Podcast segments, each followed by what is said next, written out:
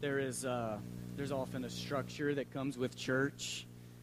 Maybe you grew up in a in a church where you knew the structure and how it would flow every Sunday. There would be a certain amount of songs and then announcements and a song and prayer. Or even now, I mean, even though we're fairly unpredictable here, there's still structure that goes with this. We have a worship set. You know, we're going to be singing songs. There are going to be prayers that are prayed. We're going to share the bread and the cup every week. There'll be an offering. You're going to hear a word uh, a sermon, uh, and, and, if we're not careful as a church, any church around the world, what can happen is we get so fixed on structure that though we don't say it, we want the Spirit of God to submit to our structure.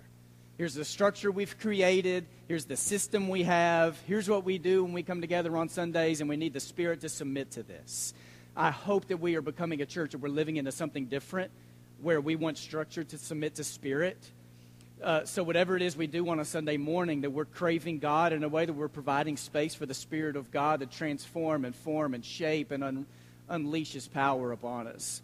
Uh, it gives me some ways to pray this morning. I think about the three interns who were up on this stage for Madison, for Nick, uh, for, for Brecken. So grateful for these three people who come from three different colleges to service this summer. And I, I want to press on this church. What I told you last week is I want to challenge you.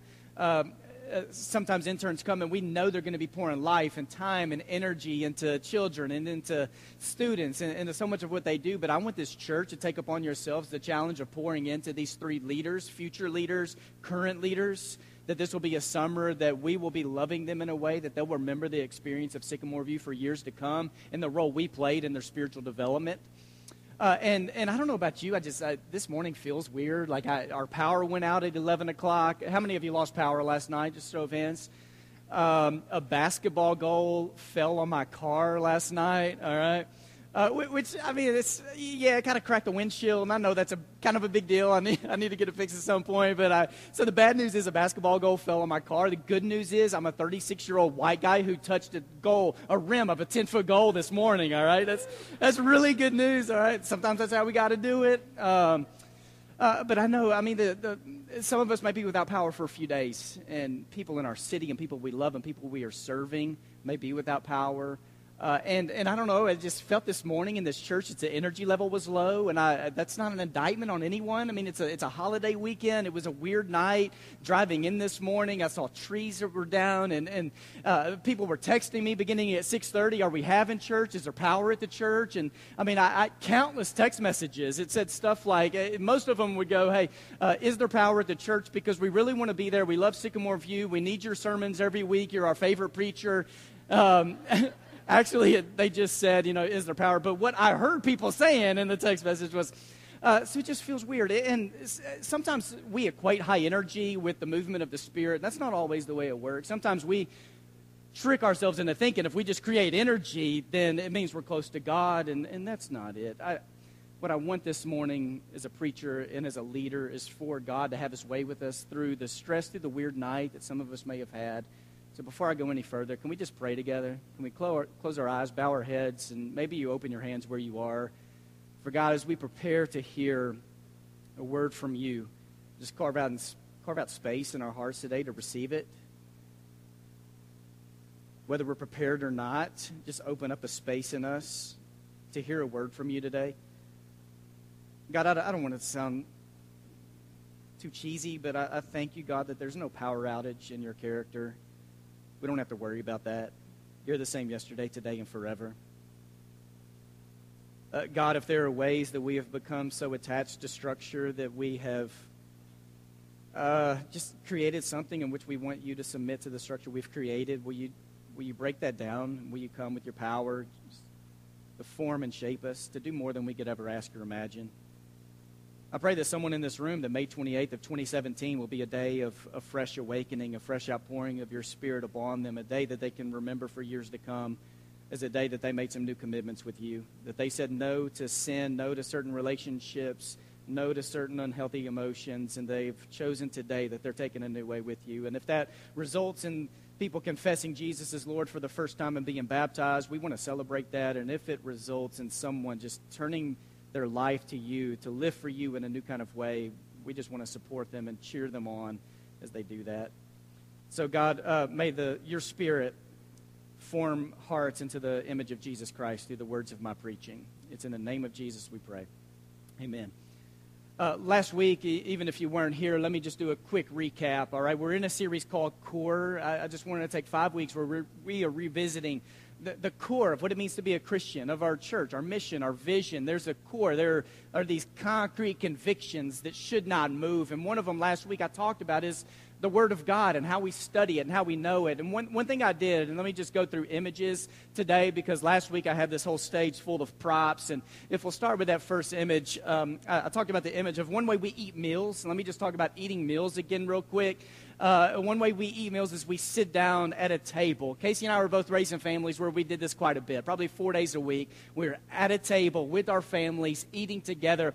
Uh, even if you didn't grow up in a family that does that, I think you know the significance of how relationships are formed over a meal, whether it's in your house, whether it's going to a restaurant. We sit down at a table, we take our time to eat, and we engage in conversations while we do it. But it's not the only way we eat. Some of us eat in cars. Uh, we just finished uh, baseball uh, with our two kids. So we're driving to the fields and from the fields a few nights a week. And there were some nights where we had no time to cook. So we would rush through Chick fil A or Burger King, just something just to grab food. There are times I do this and I'm running home, and even though it's I get the food and I have a eight minute drive to get to the house, you know, there's the bag and there's that thing of fries, and let me just eat one. But can you really only eat one fry? You know what I'm saying? Uh, uh, but sometimes this is the way we eat. It's not the only way we eat we grew up in a family where every once in a while we would pull out the TV trays and we would sit in front of, a, of, of, the TV and we would watch a show or we would watch a movie together. We were together as a family. We were laughing, joking, maybe talking a little bit, but we're also watching something. Uh, today it would be Netflix, but we're, we're engaged in s- something else. And then another way we eat is there, there are the snacks and um, uh, the candy jars. I don't know if you work in an office where there's the jar of candy, there's the jar, jar of some kind of food. People bring something by uh, for, for birthday parties, anniversaries, and there it is. And, and you just feel like you would be a bad person if you walk by it and you didn't partake, right? So it's there and you do. Uh, uh, and then another way we eat occasionally is there is the delicacy. There are those things in life that you don't eat all the time, it's occasional. Uh, it's not all the time, but Occasionally, when Casey and I go on dates, our dates end at the Cheesecake Corner. We get some cheesecake. I rarely get a chance to eat creme brulee, but every once in a while, it's really nice. And there are those things you eat that you only eat every six months or every year. All right, there are these different ways that we engage with food.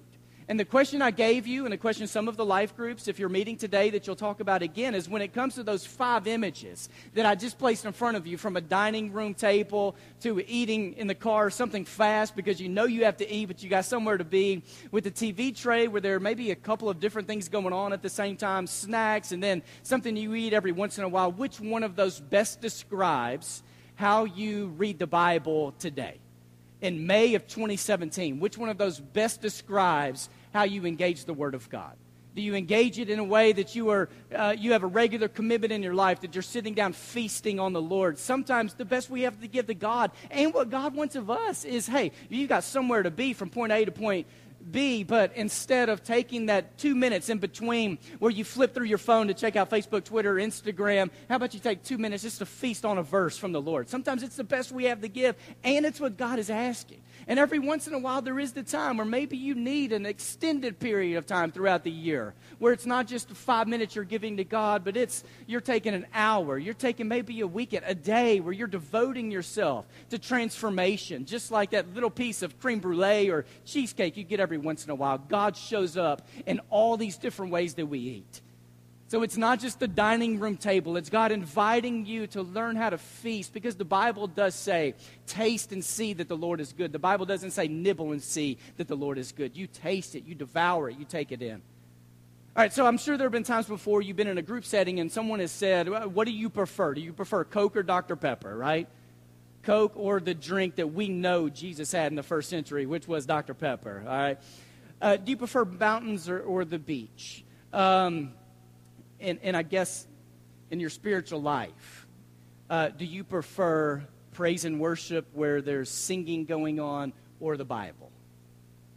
In your spiritual life, do you prefer prayer or Bible study? Not that these are right or wrong.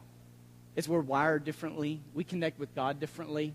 And I want to spend another morning where I talk about the Word of God and what it means for us to feast on the Word because I think anybody in here, if I ask you the question, uh, is it a good thing for Christians to read the Bible? I think it would be unanimous that we would say, yes, we need the Word of God. Uh, yet sometimes our habits don't prove that. Did you know with Christian millennials, a, a study was just done a year ago w- oh, with thousands of Christian millennials. Now, millennials are defined born from 1984 to 2002, 18 and over, all right? Just think about that. People 18 and over in a survey, and they were asked to rank spiritual disciplines. And Christian millennials said Bible study was the number one spiritual discipline that was most important to spiritual development and health. Yet when it came to how they practiced spiritual disciplines, the Bible reading was third. So even Christian millennials, younger people are saying the Bible is important. You need to read the Bible, but sometimes practice doesn't show that. There are verses in our, in our Bible, stuff like Psalm 119, 105, that your word is a lamp to my feet and a light to my path.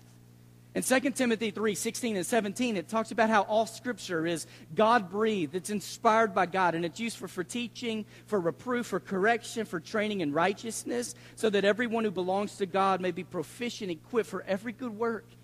And, and I could spout off a few other places throughout the Bible where the Bible affirms the Bible. I, I don't word, use words a lot like inerrant, uh, and it's not that I'm against those words. I just, I want, how does the Bible talk about the Bible?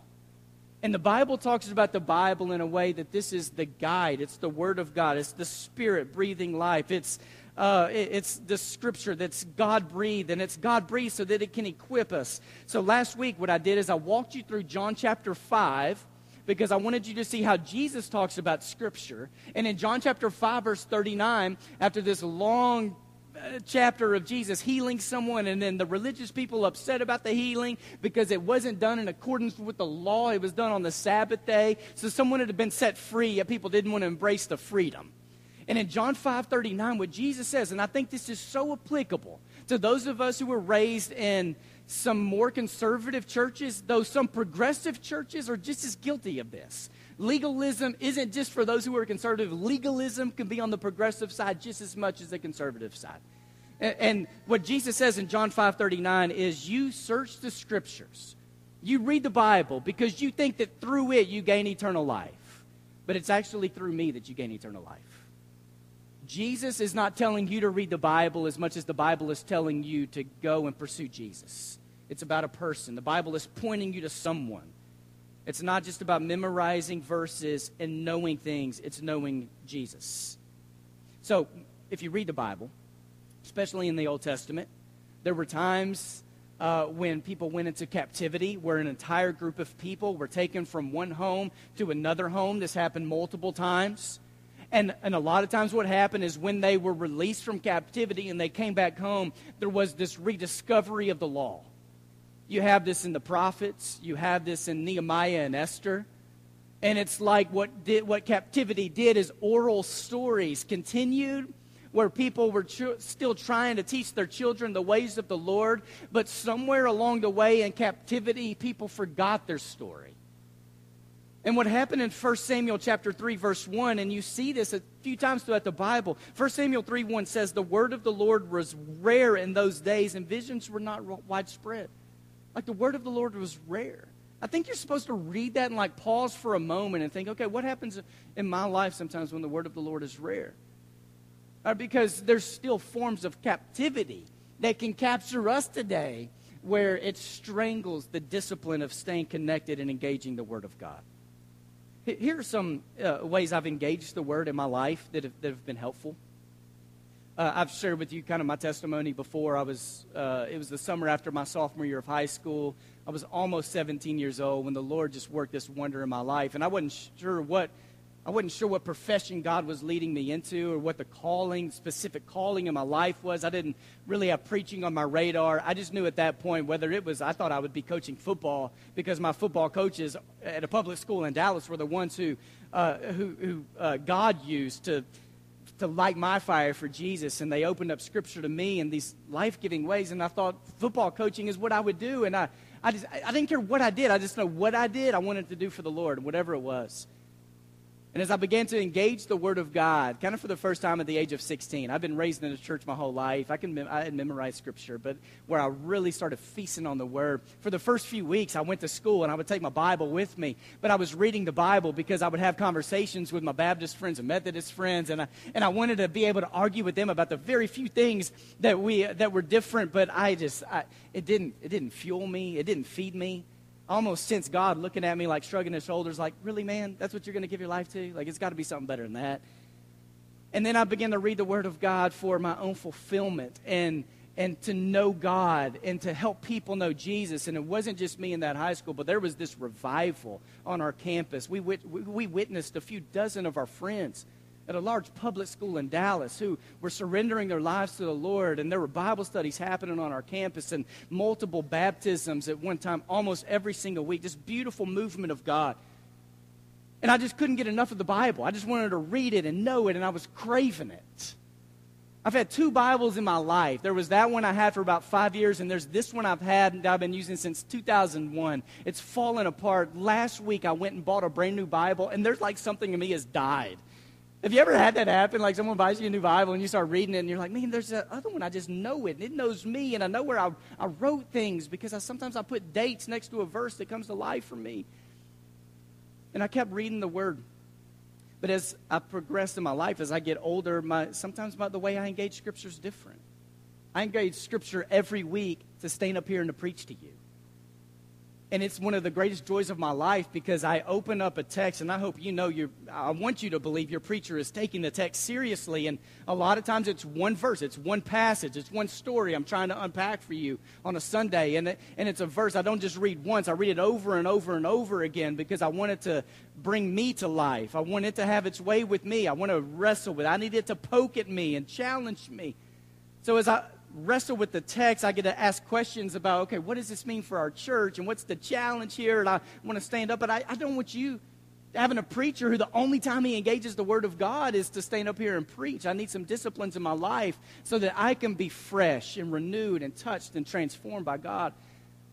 Last year was the first year I, I made it a goal in one year to read Genesis through Revelation. I've read the whole Bible a few different times in my life, and never just Genesis through Revelation. Maybe that works for some of you. I've tried it in the past, but when I've tried it in the past, like you get to like Leviticus and that's like where the, that's the cemetery for Bible reading plans. You know, it's like where it's like where your annual Bible reading plan got, just goes to die. You get the numbers, and then you're like, man, you know, you get a week behind. You're like, I'll just, I'll never catch up. This year, when am I go? I want to, I want to read the New Testament twice this year, and I try to have a psalm, one psalm that I read over and over again throughout a week. Um, I've sat with multiple people. This is so fun over the last few weeks. Some of you who've come to me and you've asked, hey, I, I want to know the Bible better. Where do I start? and sometimes what we do is we're like, man, just start reading. It's an awesome book. But for someone who, who maybe they haven't engaged the Word of God ever in their life or it's been a while, you look at how big that book is and you're like, I just, I don't really know where to start. This summer, if you're looking for a way to re engage the Word of God, I would encourage you to do this read one gospel and I'll make it easy for you. I would either read Mark or Luke. Read Mark or Luke. Read the book of Ephesians. Read the book of James.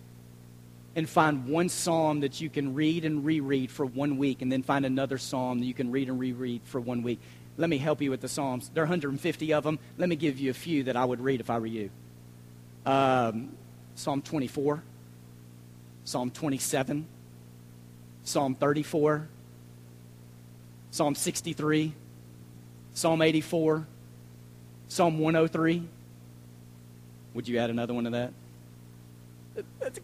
Psalm 150. All right. Chew on those and see what God will do.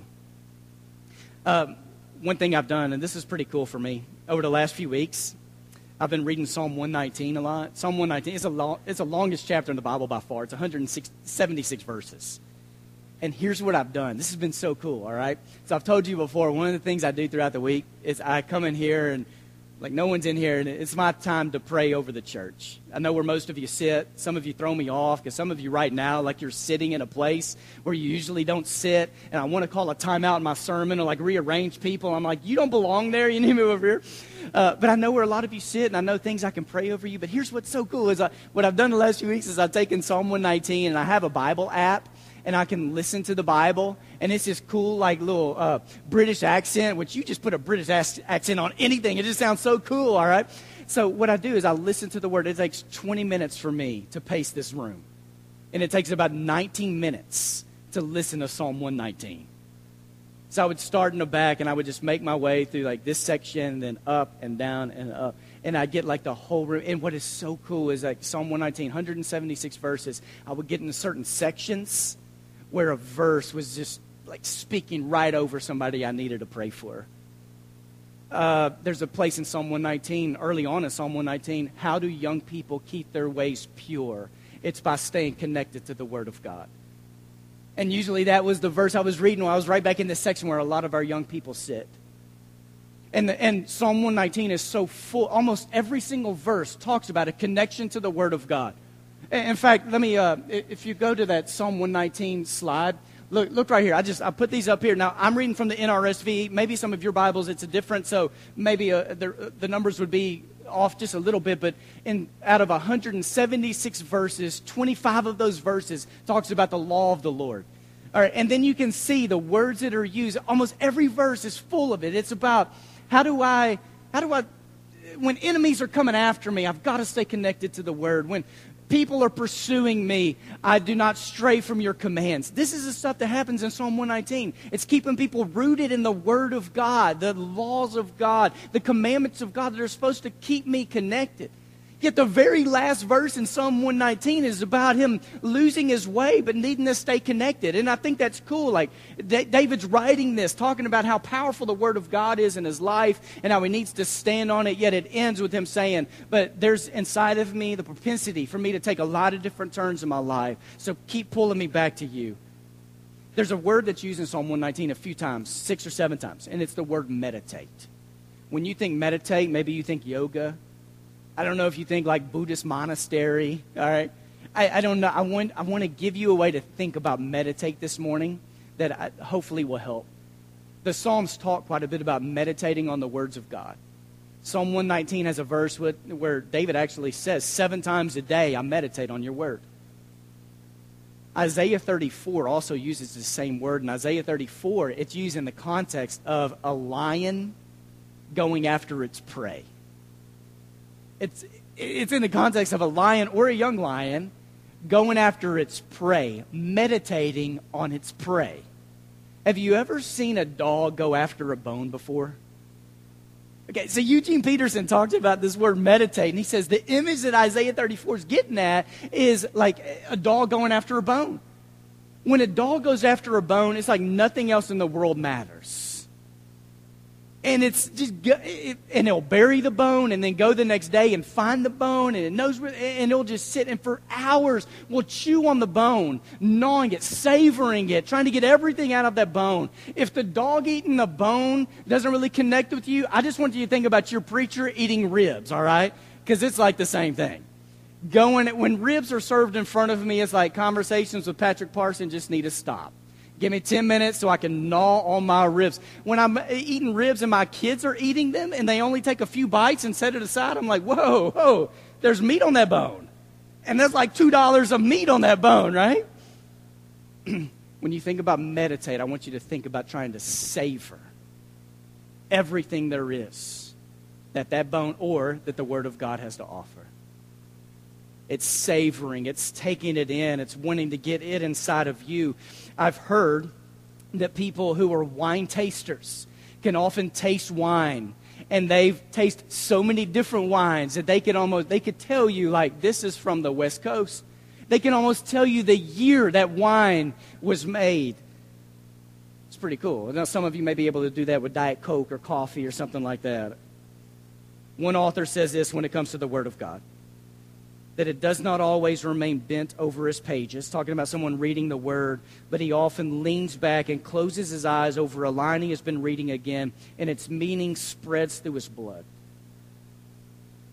I think how you enter into any moment to read the Word is so vital to your spiritual health. That we don't just pick up the Word and start reading. What is it you do right before you begin reading? Sometimes this is just 15 seconds worth. But how do you enter into the Word? Because I think you need to pause before you enter into the Word. And, you need to ask God, God, let your Word take hold of me. God, inspire me, bring me to life. God, stir something in me. Help me to remember what I learned. Because you're not trying to fall in love with the Word, you're trying to fall in love with God. And take a moment just to offer up a prayer. It's so vital. And not only that, how you leave a moment reading the Word is so vital to your spiritual health. That when you leave a moment, that you need a pause and just reflect on the Lord. Okay, God, uh, what I read today, what do I need to remember? Give me one word. Give me a phrase. What do I need to remember from this? Because sometimes, have you ever read the word and if somebody asked you three hours later what you read, you would have no clue? Like, I remember reading, but I don't remember. If I ask you this morning, what did you eat for breakfast? I bet almost all of you could tell me what you ate for breakfast. If I ask you what you ate for dinner last night, if I ask you what you ate for dinner Tuesday night, it may take you a few seconds, but you could probably remember when we leave the Word, when we're walking away from it, we're entering back into life. God, what do you want me to remember? So I don't forget it. Um, in South Korea, there are some churches that before they enter into church, people pause at the doors. And it's not that they believe that the like the room that we worship in is a temple. It's that they pause and they bow on their knees and they'll touch their hand to their heart and they prepare themselves to hear a word from the Lord there were Christians in the second and third century, though the Word of God as we know it wasn't formed in the 66 books yet. There were some holy scriptures that people had a hold of, and not everyone could read them. But there were the imperial powers, there were the powers of the world who didn't like that some people had holy scriptures. And in the second and third centuries, they began knocking doors of the homes of Christians to ask to, for them to hand over their scriptures. And Christians were faced with decisions of do we hand them over or do we keep them? And those who chose to keep them often meant their lives. It's how much they, they loved and craved and knew they needed the Word of God. If people in this room would take 10 minutes of study instead of 10 minutes of surfing the web, and I'm not anti surfing the web or surfing Twitter, Facebook, Instagram, whatever your thing is. If you would take 10 minutes of study every day instead of 10 minutes of social media and just watch how your lives change, I think we would have testimonies to tell. We struggle engaging the Word of God because we're busy and we're distracted, we're bored, we're overwhelmed by it. Yet studies show that 98% of Americans, not just Christians, Americans think people should have access to the Bible. 90% of American households have at least one Bible in their home. That's still a lot of people in America who think, now they may not think the Word is inspired like we do, but they believe that it's a book people should have access to. Yet, uh, there's also the challenge of us being 2,000 to 3,500 years removed from the stories we read. And there's probably no other book in your life you read multiple times over and over and over and over again. So, where do we begin? And how do we read Scripture to take it from there to here, to where it means something and one question I think the Lord has given me just in conversations over the last few weeks do we really believe that the Bible helps us navigate life more faithfully? Because if we think that some how to books and some TV shows we watch and some documentaries do that better, then why would we engage the Word of God? Does it help us navigate life more faithfully?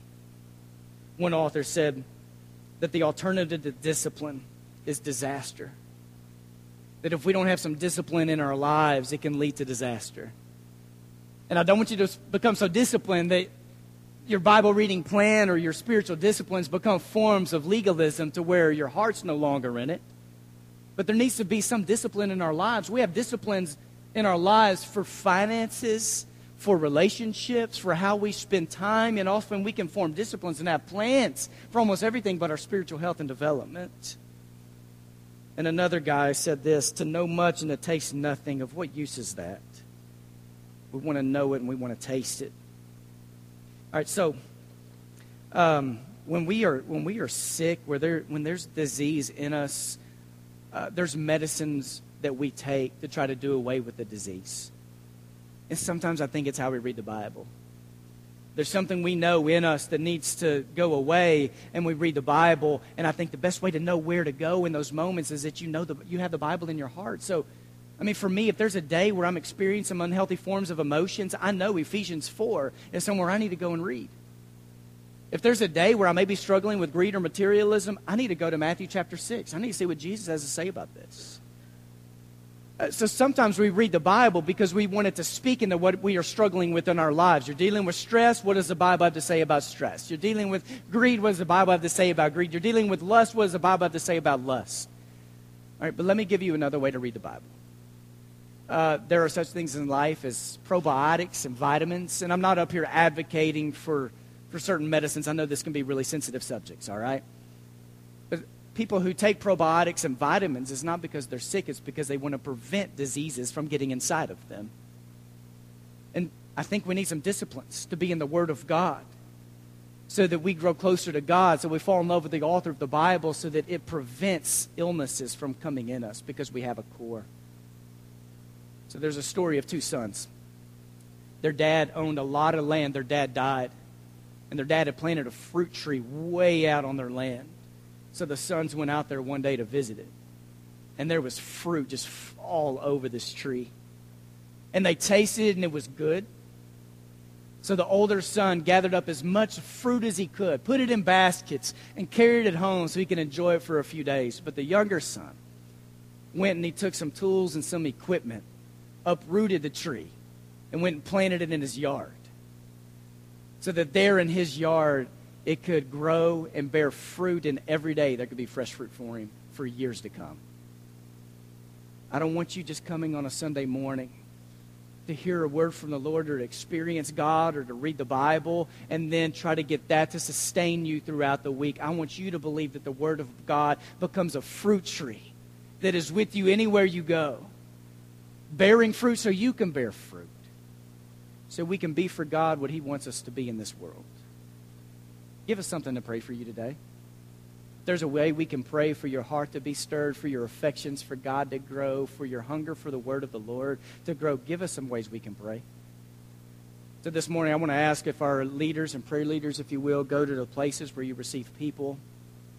And we got a couple of songs we're going to sing, and I invite you to go and find one of these folks for prayer. If you want to bring something for this church or give a life to the Lord, please come up front. Kelly's up here to receive us. Randy's up here. We have a couple of tables if you want to go and just write something out and drop it in one of our prayer baskets. We're happy to receive those. We take those on Monday. We'll get them on Tuesday this week, and we'd love to pray over those. Let's stand together as a church and let's pray.